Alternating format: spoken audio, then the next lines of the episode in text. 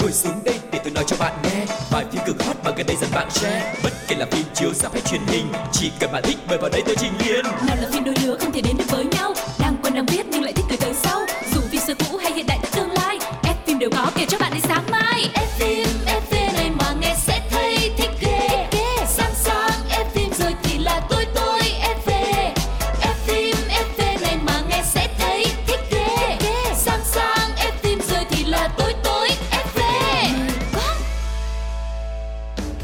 chào tất cả quý vị thính giả của F phim FV Chúng ta lại gặp nhau và như thường lệ ngày hôm nay sẽ là cuộc trò chuyện của hai người đàn ông.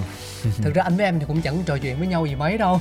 Chủ yếu là chúng ta tương tác với lại quý vị thính giả thôi. Sao anh cứ hay giống như là phủ định những cái gì em nói vậy nha tại vì anh thích bắt lỗi á mà đặc biệt là anh em phải hiểu là những người nào mà anh hay bắt lỗi là những người anh dành sự quan tâm ừ chứ còn nếu mà anh nhìn Ừ. em mà anh chẳng tương tác anh chẳng buồn nói chuyện mở mồm ra hay chia sẻ điều gì thì em phải biết là ừ mình không có giá trị gì rồi. Thôi thì cũng xin là cảm ơn anh nha. Và không để cho các bạn chờ đợi lâu hơn nữa Chúng ta sẽ bắt đầu ngay chương trình ngày hôm nay Với chuyên mục đầu tiên được mang tên là Ống kính hậu trường.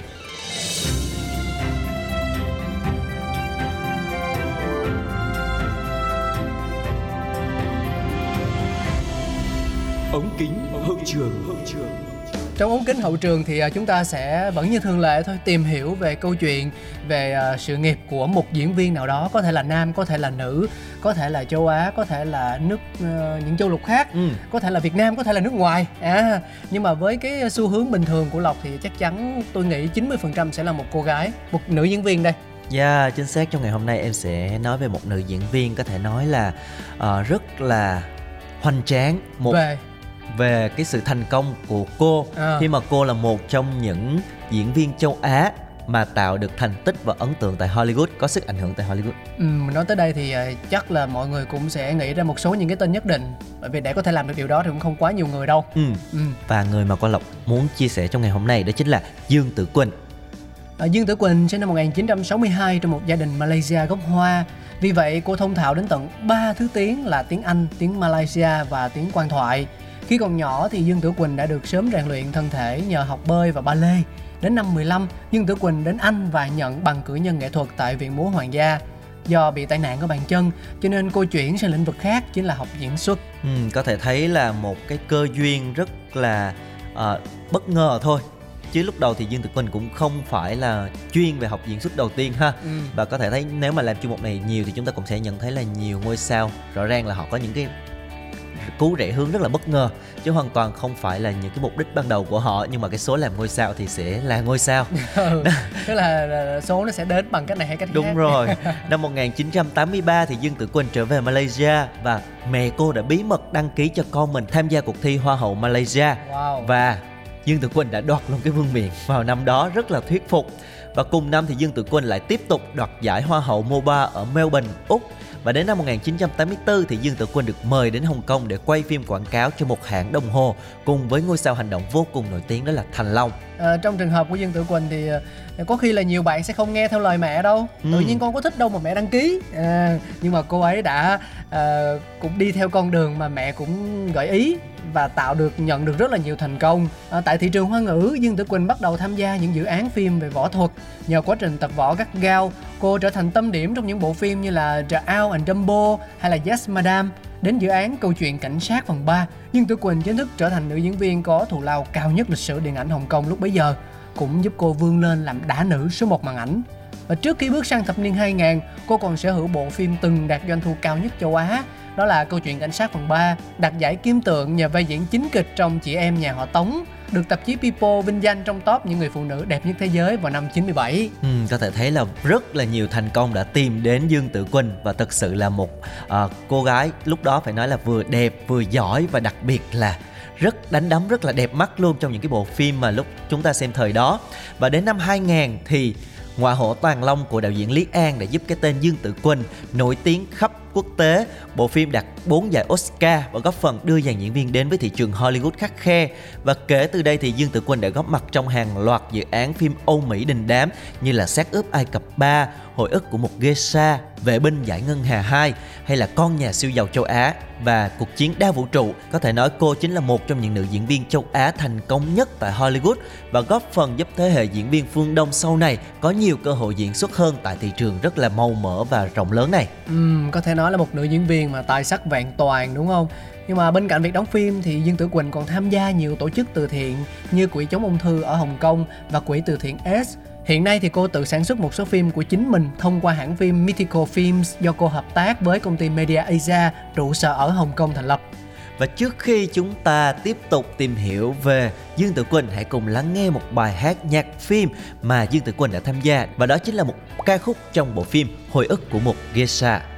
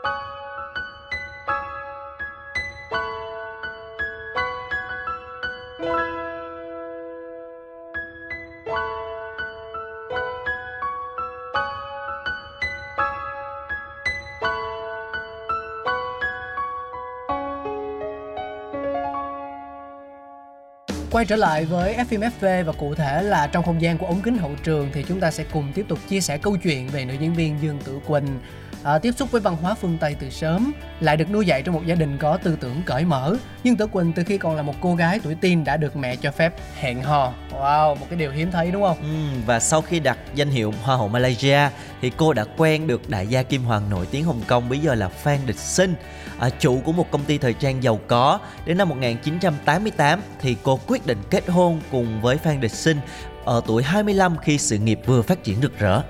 Tuy nhiên vì tính cách không hợp cùng việc không thể cân bằng giữa hôn nhân và công việc, họ chia tay nhau sau 3 năm chung sống đầy sóng gió. Sau đó thì Dương Tử Quỳnh tiếp tục có những mối tình chóng vánh với một số đại gia khác như là Dương Bỉnh Lương, chủ tịch hội đồng quản trị công ty thời trang Cảnh Phúc, à, Trung Tái Tư, ông chủ một công ty điện ảnh giải trí lớn ở Hồng Kông, vân vân. Ừ, có thể thấy là đúng là người đẹp mà còn tài giỏi nữa cho nên là lựa chọn người yêu cũng toàn là những cái tên đình đám đúng không nào? Ừ, quá nhiều lựa chọn.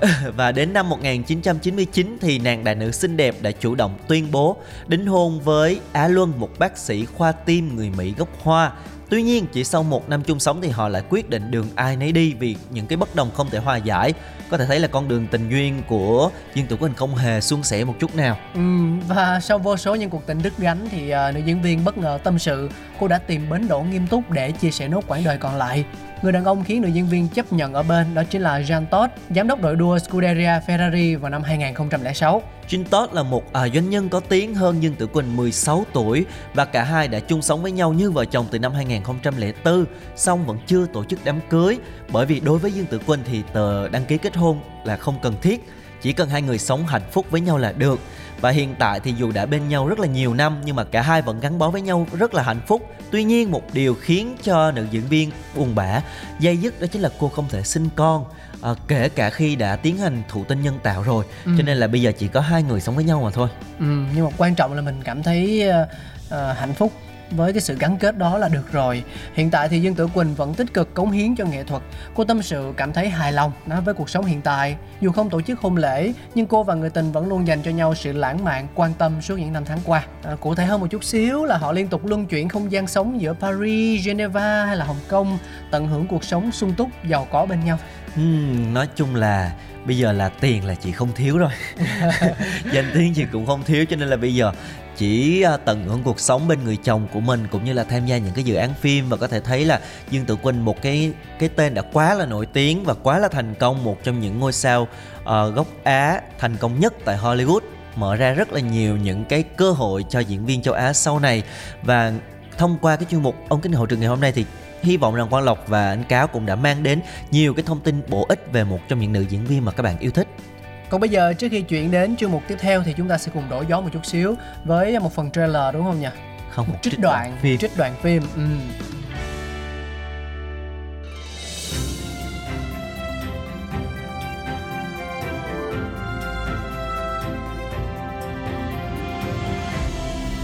Đoạn phim ấn tượng Dành tặng công chúa của anh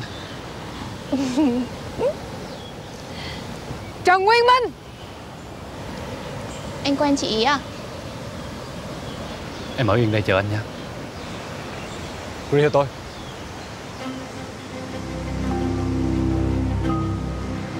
Công thức đó đã được công ty chúng tôi đăng ký sở hữu. Nếu cô nghĩ rằng công ty của chúng tôi ăn cắp Hãy tự nhiên mà đi kiện đúng là vừa ăn cắp vừa la làng. Tại sao anh có thể làm như vậy? Chúng tôi không ăn cắp. Là người của cô đã bán cho chúng tôi. Dỗ trá. Bố tôi là người sáng chế ra nó. Tôi là người đại diện trong mấy ký hợp đồng bán cho bên Bách Hợp. Bố còn tôi hiểu rõ luật. Lại không quen biết gì anh. Anh đừng có mà vu oan. Anh là tổng giám đốc của một công ty lớn Cố gắng làm thì cố gắng chịu. Được rồi. Tôi sẽ cho cô một cái tên. Phan Hoàng Ánh. Đó là người đã bán cho công ty chúng tôi. Nếu cô vẫn nghĩ công ty chúng tôi ăn cắp Thì hãy kiện đi. Tôi cũng rất sẵn lòng mời em gái cô ra làm chứng. Tôi cầu xin anh anh đã trả cho em gái tôi bao nhiêu tiền? Tôi sẽ tìm cách trả đủ lại cho anh. Xin anh hãy trả lại công thức cho Bách Hợp. Đừng bắt bố tôi đi tù.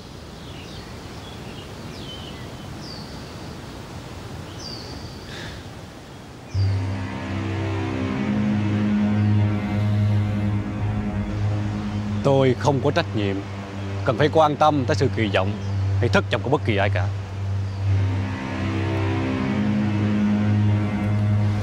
Chị ấy đi một mình tới đây là để tìm anh phải không? Em thấy thái độ của chị ấy lạ lắm. Làm gì vậy Bỏ vào xuống. Chuyện gì không liên quan tới chuyện này. Anh đã hiểu cảm giác bị đẩy đến bờ vực tuyệt vọng là như thế nào chưa? Bỏ cái dao xuống. Nhưng tôi không giống anh. Không hại người khác để có lợi cho mình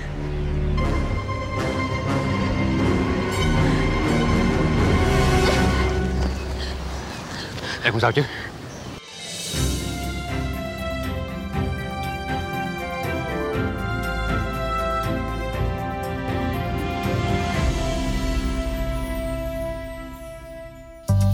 Diễn viên Xong Bối cài Xong Âm thanh Xong Tất cả có 7 phút. Bắt đầu. Phim 7 phút. 7 phút Chào mừng các bạn đã quay trở lại với F phim FV ở chuyên mục thứ hai được mang tên là phim 7 phút. Rất là quen thuộc rồi, sẽ có một bộ phim được chúng tôi tóm tắt lại bằng một cái giọng đọc rất là đặc biệt để cho tất cả các bạn cùng nghe và chúng ta sẽ cùng xem thử là bộ phim nó có cái điều gì thú vị, có điều gì hấp dẫn, đặc biệt và cùng trao đổi thảo luận với nhau hôm nay thì ờ, cáo sẽ không đoán nữa dạ tôi mệt mỏi với cái chuyện đoán phim của mang đến quá rồi à, thì thường có lúc trúng có lúc trật nhưng mà thôi hôm nay để cho tâm trí của mình thư thái đi giống như kiểu là mình vô rạp thì mình chỉ có uống nước ngọt hay là ăn bỏng ngô thôi Ừ. mà lại còn phải cân não để suy nghĩ xem là hôm nay mình vô mình coi phim gì nữa thì mệt lắm Thì bật mí luôn đi ha. Thì Ừ, là một, một bộ phim tình cảm Ừ. sẽ có nhiều Đó. cái câu chuyện về tình yêu hay quá về triết lý Ừ. ờ, những cái thông điệp rất là thú vị để gửi đến chúng ta và bộ phim này được mang tên là Thư gửi Juliet.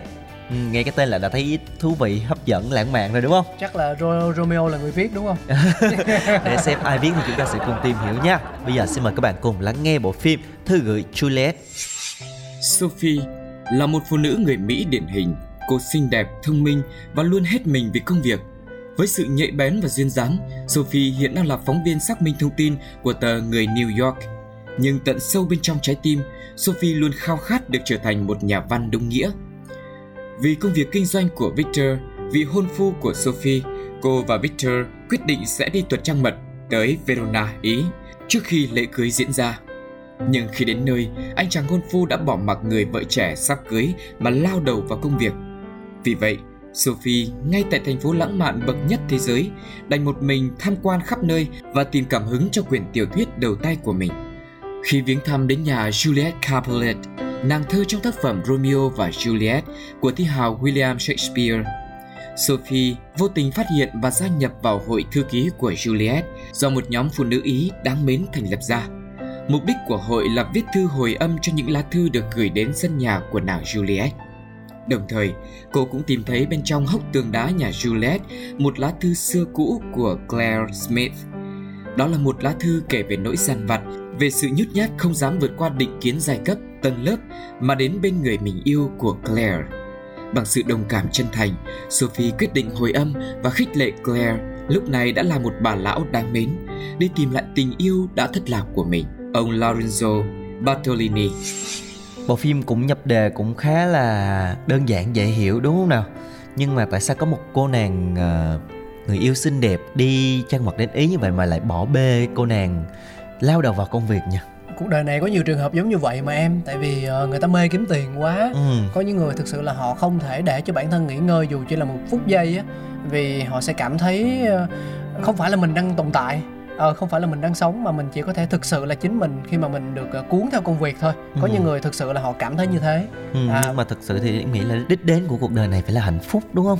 Thì biết mình đâu sống để họ, mình mưu cầu hạnh phúc mà. nhiều khi á cái lúc mà họ làm quần quật quần quật như vậy thì họ mới thấy rằng là à, mình đang hạnh phúc hứ. anh nghĩ là hạnh phúc nó sẽ đến với mỗi người tùy vào từng giai đoạn nhất định à, sẽ có lúc khi mà họ cảm thấy đuối sức họ cảm thấy mệt mỏi có vấn đề về sức khỏe hoặc là họ mất mát ờ, người thân hoặc là một điều gì đó quan trọng trong cuộc đời thì họ mới nhận ra được niềm hạnh phúc đích thực ở cái thời điểm đó nó là gì đó cho nên là mình mình cũng khó để mà phán xét lắm nhưng mà có điều là anh thấy anh này cũng thuộc dạng may mắn á ừ. tại vì nếu như mà để một cô cô vợ hoặc là một cô người yêu đáng yêu như vậy ở một nơi xa lạ mà mình lại không quan tâm gì cả thì sẽ có hai trường hợp xảy ra đúng rồi một là cô sẽ giận cô bỏ về ừ. hai là cô sẽ đi lang thang và sẽ gặp những chàng trai đẹp đẽ khác Chính xác. tỉnh đúng không ở đất nước Ừ. ý nữa biết bao nhiêu là chàng trai đẹp Ừ.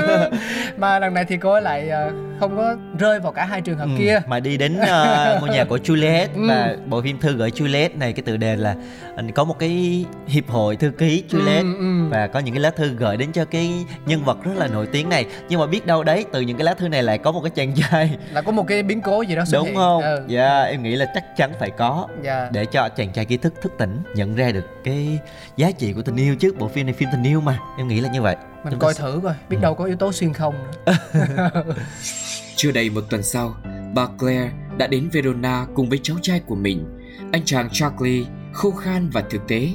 Claire và Sophie bị thu hút bởi nhau ngay từ ánh nhìn đầu tiên, nhưng họ nhanh chóng nhận ra mình không hợp nhau về quan điểm sống. Sophie khích lệ bà Claire dũng cảm đi theo tiếng gọi của con tim, còn Charlie thì muốn đưa bà về Anh Quốc. Nhưng cuối cùng, vì tình yêu với người bà đã nuôi dạy mình, anh quyết định đi theo ủng hộ bà. Sophie nghĩ rằng câu chuyện của bà Claire là một chất liệu tuyệt vời để cô viết nên tác phẩm đầu tay của mình. Vì vậy, cô đã xin phép bà Claire được đi theo giúp đỡ.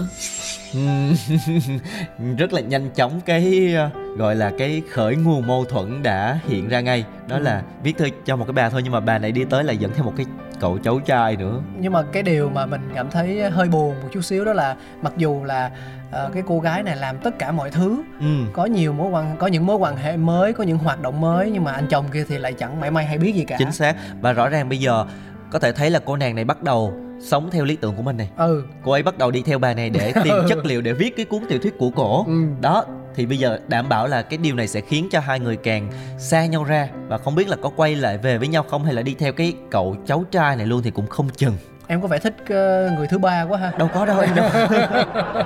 Nhiều khi người ta đi theo bạn bè thôi. Ừ mắc mới gì cứ phải yêu nhau nhưng mà trong này có một cái câu liền là họ phải lòng ngay từ ánh nhìn đầu tiên anh nghe không? Anh nghe có nghe không? Tức là có cảm tình thôi. Ừ, Cảm thì đấy. như kiểu có thể là tình bạn có thể là tri kỷ hoặc có thể khó là... lắm cái này gọi là xét đánh thì nó cái sức hút rất là mạnh. Nó nghe thử đi Ừ. không đoán nữa mệt quá. Đi coi phim mà bắt đoán hoài à. Không mình Ừ. phải đoán cho nó thú vị chứ dưới sự đồng hành của Sophie và Charlie, bà Claire như được tiếp thêm sức mạnh để tìm về mối tình đầu của mình. Ba người nhanh chóng tìm được rất nhiều người đàn ông tên Lorenzo Bartolini sống trong khu vực cần tìm. Bằng sự giúp đỡ chuyên nghiệp của Sophie, sau khi loại bỏ và lựa chọn được những người phù hợp, họ nhanh chóng tìm được Lorenzo Bartolini đầu tiên. Nhưng thật không may, ông đã chết. Điều này khiến bà Claire rất buồn và thất vọng. Charlie cũng vì thế mà đổ lỗi cho Sophie vì đây là một chủ ý của cô. Trong phút nóng giận, anh đã buộc tội Sophie là con người đã quen sống hạnh phúc nên chẳng biết mất mát là gì. Điều này khiến cô bị tổn thương và đau lòng. Bà Claire khi chứng kiến cuộc tranh chấp đã nói với Charlie rằng mẹ của Sophie đã bỏ cô khi cô còn là một cô bé. Sự mất mát của Sophie là một nỗi đau không gì bù đắp được. Với lòng hối hận sâu sắc, vào buổi sáng ngày tiếp theo, Charlie đã xin lỗi Sophie và được cô tha thứ. Sự hiểu lầm của cả hai được gỡ bỏ và giữa họ dần hình thành nên một thứ tình cảm kỳ lạ. Sự dịu dàng và lịch thiệp của Charlie đã an ủi tâm hồn cô đơn của Sophie, còn Charlie lại bị sự thông minh và tài năng ẩn giấu của Sophie thu hút. Trong chuyến hành trình tìm kiếm ông Lorenzo, họ ngày càng hướng về nhau trong khi vị hôn phu của Sophie không hề để tâm đến sự vắng mặt của người vợ sắp cưới. Một đêm nọ, Charlie và Sophie đã tâm sự với nhau về những quan điểm trong tình yêu, rồi họ đã trao nhau nụ hôn đầu tiên và bị bà Claire bắt gặp. Xong thấy, phim. anh thấy chưa? Chán quá. Có người có người yêu là phải giữ. Xảy đi một cái là coi như là rất nhiều những cái tiềm tàng những cái nguy cơ mà có thể mất đi tình yêu lúc nào không biết. Anh nghĩ là cái vị hôn phu kia cũng hơi chủ quan á. Ừ. Ví dụ có thể là lúc mà còn yêu nhau thì anh ấy sẽ cẩn thận hơn đúng rồi. quan tâm hơn. Nhưng mà ờ, sắp đến hôn sắp kết hôn rồi mà thì thì là đương nhiên là nửa kia sẽ thuộc về mình. Nên là anh ấy rất là chủ quan trong việc rằng là à hai người đã là của nhau một cách hợp pháp thì thôi. Với lại là có lẽ em nghĩ là anh chàng kia rất là cắm đầu công việc có lẽ là công việc đã cuốn anh ấy đi và anh ấy nghĩ là khi mà anh ấy có thể làm tốt công việc và lo lắng một cái cuộc sống tốt cho người mình yêu thì như đó là đã đủ rồi ừ, thôi thì coi Thì như đây là một, đâu. một một lời cảnh tỉnh Ừ. cho những ai đang đam mê kiếm tiền mà bỏ bê Ừ. đi ờ, những giá trị quan trọng ở xung quanh chúng ta nhưng mà Dạ. thôi bây giờ em rất là muốn anh cáo đoán tiếp là cô nàng này Sophia này sẽ đến với anh chàng mới luôn hay là liệu rằng cái anh chàng cũ vị hôn phu cũ có một cái cơ hội nào để có thể níu kéo lại cái tình yêu của mình hay không nếu mà trước đây á ừ. thì anh sẽ nghĩ rằng là là là hai người này đến với nhau.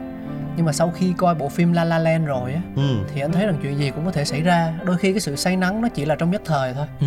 À, có thể là sự tương hợp đó nó ờ, nó làm cho chúng ta thỏa mãn chỉ trong một khoảnh khắc một thời gian ngắn. Nhưng rồi mọi người phải nhìn nhận về vấn đề thực tế. Có rất nhiều những cái mà mình phải giải quyết. Và mất nhiều thời gian để giải quyết là đằng khác nên có thể chưa chắc là họ họ sẽ đi được đường dài với nhau Ồ, ok. Vậy thì chúng ta sẽ cùng xem thử bộ phim này sẽ đi theo hướng nào các bạn nha. Sáng hôm sau là ngày cuối cùng trong cuộc hành trình tìm kiếm ông Lorenzo. Khi xe đang chạy, bà Claire chỉ cho Charlie thấy một vườn nho và muốn dừng lại để uống một ly rượu chia tay Sophie. Khi Charlie lái xe vào vườn nho, bà Claire nhìn thấy một người đàn ông trẻ trông giống hệt Lorenzo. Họ phát hiện ra chàng trai trẻ là cháu trai của ông ấy. Thế là bà Claire và ông Lorenzo được đoàn tụ. Khi Sophie lòng đầy lưu luyến quay trở lại Verona, bà Claire đã gợi ý Charlie nên theo đuổi cô, nhưng anh đã lùi bước khi thấy Sophie đi cùng Victor. Trở lại New York và thất vọng vì sự lạnh nhạt trong mối quan hệ của mình, Sophie đã chia tay Victor trước khi trở về Verona để dự đám cưới của bà Claire và ông Lorenzo. Cô cũng thành công trong việc xuất bản quyển tiểu thuyết đầu tay của mình. Chớ chiều thay, khi về Verona, cô lại nhìn thấy Charlie đang tay trong tay cùng với một người phụ nữ khác. Khi đám cưới đang diễn ra, do không kiềm được nỗi xúc động, Sophie đã chạy ra ngoài và khóc. Charlie nhìn thấy và chạy theo cô. Trong cơn xúc động, cô thừa nhận mình yêu anh, nhưng đã quá trễ và bảo anh hãy quay lại với bạn gái. Charlie tiết lộ rằng cô gái kia chỉ là em họ của anh và thổ lộ với Sophie rằng anh yêu cô say đắm. Charlie trèo lên cây nho đến ban công nơi Sophie đang đứng, tái hiện lại cảnh nổi tiếng của Romeo và Juliet. Nhưng vô tình ngã xuống và họ hôn nhau khi anh nằm trên mặt đất dưới sự chứng kiến của quan khách. anh nghe thấy cái khúc ngã xuống ủa đây là kết thúc bi Không, cái đoạn cuối rất là thú vị nha. Hú rất là hú hồn. Đầu tiên là lúc mà cô nàng này quyết định chia tay cái vị hôn phu của mình. Ờ. Quay lại thì thấy cái anh chàng người yêu mới lại đang tay trong tay một cô gái khác. Ừ. Em tưởng đó là sao mà phim này nó bi kịch dữ vậy cho cái cô nữ. Ờ, drama cho cái cô nữ chính một cái quá sức là cái kết u buồn như vậy. Nhưng Ừ. mà may quá thì nói chung là chỉ là em họ thôi. Rồi đến cuối cùng lại sao lại lên cây rồi rớt xuống Thêm hay là thêm một cái cây. ra đi ờ, té cây. xong mất trí nhớ rồi ờ đúng rồi hên quá nhưng mà cuối cùng cũng chỉ là một cái cảnh phim giống như là làm thêm cho nó lãng mạn thêm cái yếu tố. Bất ngờ. Bất ngờ. Trời ơi chứ anh tưởng là đạo diễn còn làm phần 2 trí nhớ hoặc là xuyên không về quá khứ Romeo và. Juliet đúng không? Trời ơi. Ừ. nhưng mà cuối cùng thì mọi người thấy đó chỉ một cái phút say nắng thôi nên nó có thể là làm giết chết luôn một cái cuộc tình khác. Anh thấy anh nghĩ là cuộc tình nó chết từ lâu rồi. Ừ. tại vì thực ra là cái người đàn ông tên là Victor cũng không mấy mặn mà gì với ờ, cô Sophie này. Ừ đó cho nên anh nghĩ rằng là đôi lúc người trong cuộc chúng ta nhận ra là mối quan hệ của mình có nhiều bất ổn nhưng mà họ vẫn để như vậy. Bởi vì ờ, không đủ dũng cảm để từ có bỏ, thể ừ, đúng anh không? nghĩ có thể là một phần ừ, và họ cũng lười á họ Ừ. ngại. Bắt đầu lại một cái mối quan hệ Đúng. mới nó cũng rất là phức tạp xác. đúng rồi. Cho nên là à, những ai mà đang yêu thì hãy hâm nóng tình yêu của mình hãy luôn giữ lửa tình yêu đúng không? Tự lòng nó sôi thôi đừng yêu nữa. Đâu có đâu. Em là người tin vào tình yêu anh ơi yeah, có thể nói đây là một cái bộ phim khá là nhẹ nhàng về đề tài tình yêu và mang đến nhiều cái thông điệp dành cho những người đang yêu. Và nếu một ngày cuối tuần chúng ta mở lên cùng với người mình yêu thưởng thức ờ, bộ phim này ăn một chút bỏng ngô rồi nhấm nháp một chút rượu vang chẳng hạn thì có lẽ là cũng sẽ là một cái giây phút rất là lãng mạn đấy. Cảm ơn tất cả các bạn đã dành thời gian để à, theo dõi F phim FV số ngày hôm nay. Hy vọng là chúng tôi đã mang đến nhiều thông tin thú vị cho mọi người. Và chúng ta sẽ còn gặp lại nhau ở những tập tiếp theo với những bộ phim khác. Mọi người có gợi ý gì thì hãy để lại comment cho chúng tôi được biết nha. Ừ, một câu nói quen thuộc đó chính là xin chào tạm biệt và hẹn gặp lại. Bye bye Ngồi xuống đây để tôi nói cho bạn nghe Bài phim cực hot mà gần đây dần bạn share. Bất kể là phim chiếu rạp hay truyền hình Chỉ cần bạn thích mời vào đây tôi trình liền nào là phim đôi lứa không thể đến được với